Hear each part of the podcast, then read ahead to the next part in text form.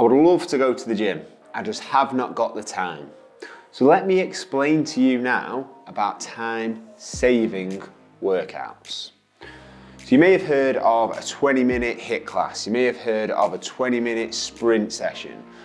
All these type of workouts have the emphasis on the small amount of time it takes you to do it and we think that's going to save us time in the long term. But what is a true time saving workout?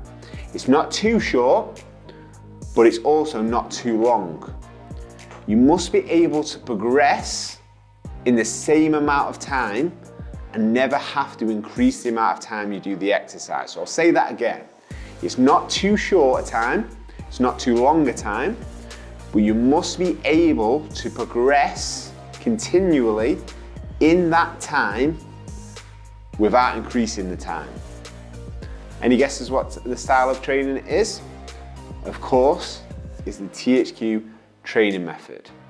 Now you only need to come three times a week for the training sessions, three times a week. The sessions are only 45 minutes, which does save you time, but it's high intensity weight training. So, we still train for 45 minutes, but within that 45 minutes, as we get stronger over a period of time, we get more and more out of that session, we burn more and more calories, we progress more of a body transformation, but we still train for 45 minutes. So this is how your results can progress long term with only training for exactly the same amount of time each time. Now let me compare this to cardio.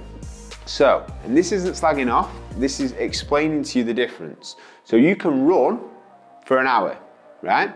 You'll get loads out of that at the start, you'll burn loads of calories, you'll feel like you've, you've really progressed, and you probably will have done because you'll have burnt loads of calories, you'll go home, you'll be quite hungry, you'll eat the calories, you probably won't eat that amount of calories because you'll have, have burnt off quite a lot.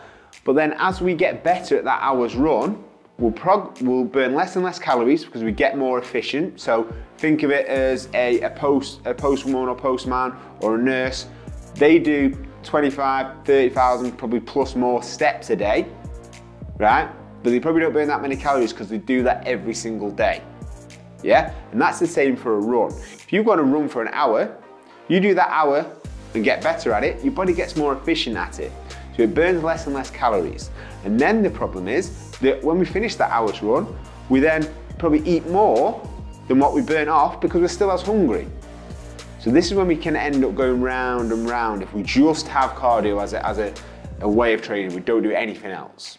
Or we have to increase the time, so we have to run for an hour and a half, or we have to run for two hours. We have to keep increasing the time, and that's not a time saving method, even though at the start it once was.